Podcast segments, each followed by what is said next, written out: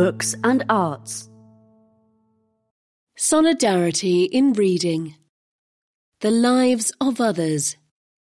Diaries written at times of crisis can be a source of solace and inspiration. The diaries of Virginia Woolf are bookended by wars. Early entries, written when she was a young novelist, describe sheltering in her kitchen during the now forgotten air raids over London in 1917. Over nearly three decades, she would fill 26 volumes, usually settling down after tea to write up the day, or, if she had been laid low by mental illness, as she often was, to recount events spanning weeks or months. Her observations of people, places, and books are sometimes catty and prejudiced, often wry and incisive. In October 1940, an established modernist author living in Sussex, she chronicled another conflict. I want to look back on these war years as years of positive something or other.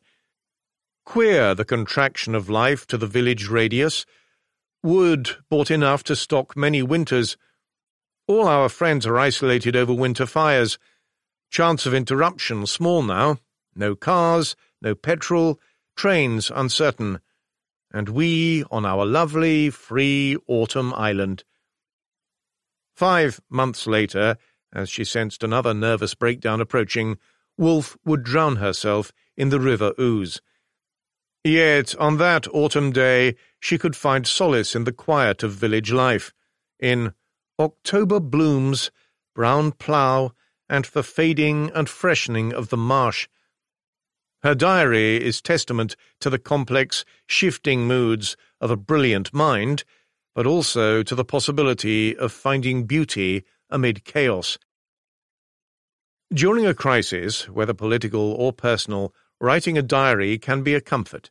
In March, as lockdowns were imposed around the world in response to COVID 19, columnists advised the quarantined to keep a journal of the warped new reality in which they communicated with loved ones through pixelated screens. Astronauts disclosed how recording their thoughts and dreams helped them endure the loneliness of space New Zealand's Prime Minister, Jacinda Ardern, encouraged people to annotate their days for a more prosaic reason it could aid in tracing the disease. But for frazzled minds, with attention spans cut by the rolling, roiling news, prying into other lives can be even more therapeutic than documenting your own. Unlike novels, which demand commitment or at least the pretense of it, you can dip in and out of diaries. They are episodic by nature, broken into shards of days, weeks, and months.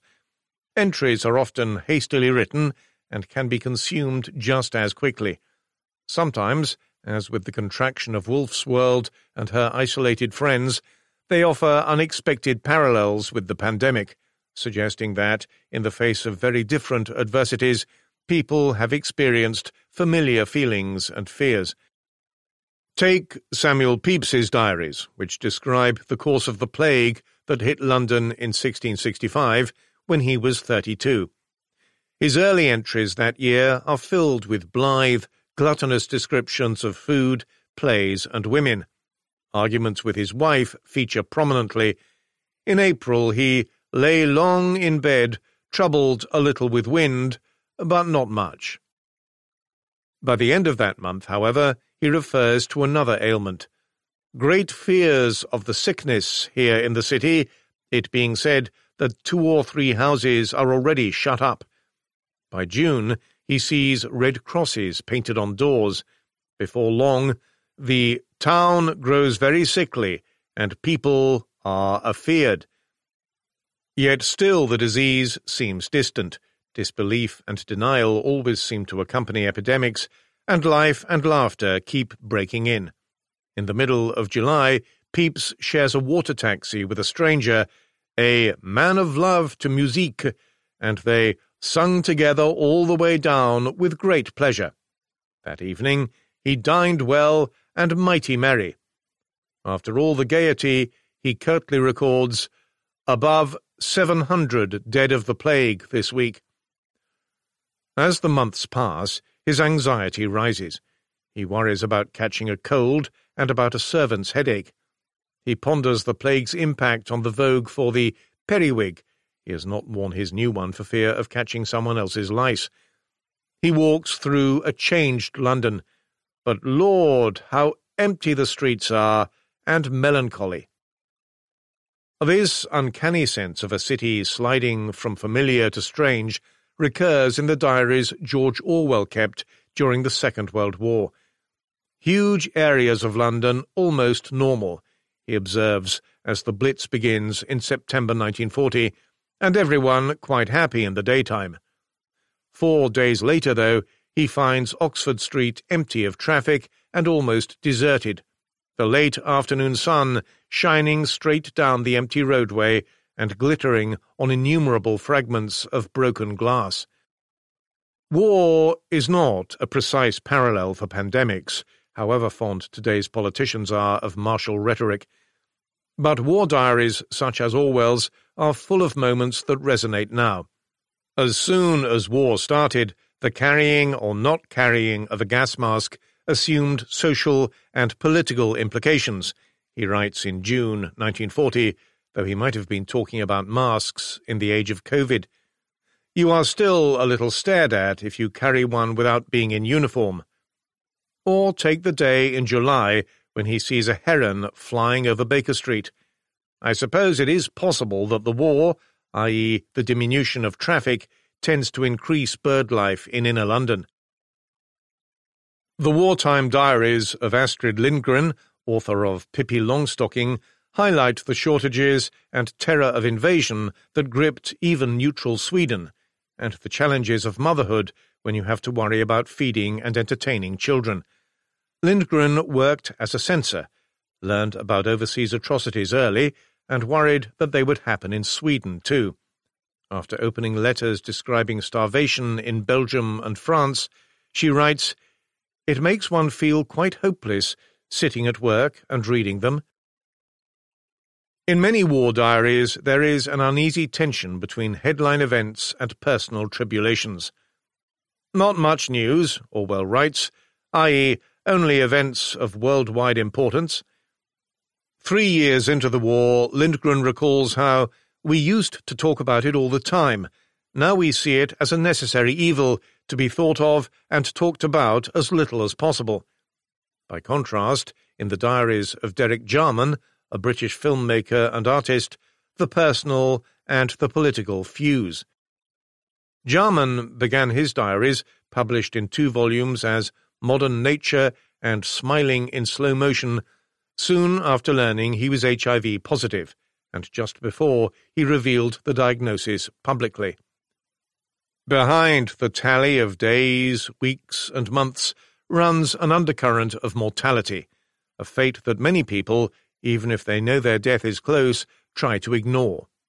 Jarman faces the ultimate, inevitable adversary head on his record of his last five years is angry, beautiful, and haunting by turns.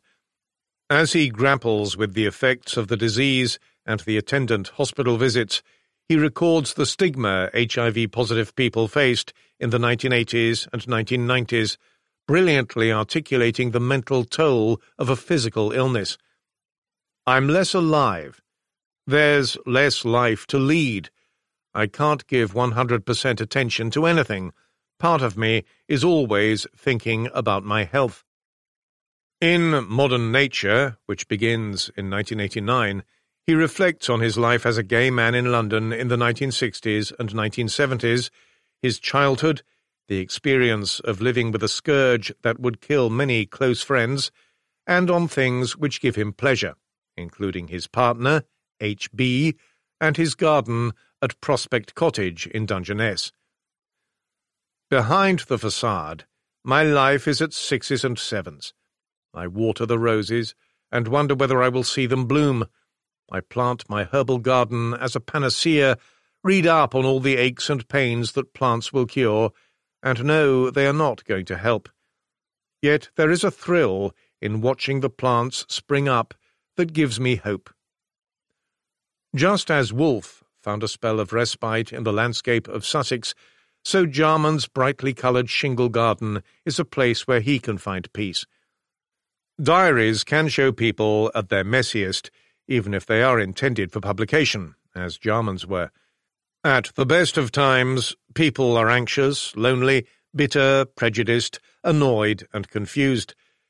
Encompassing all these feelings, diaries can be as expansive and gripping as fiction. They display the best and worst sides of their writers.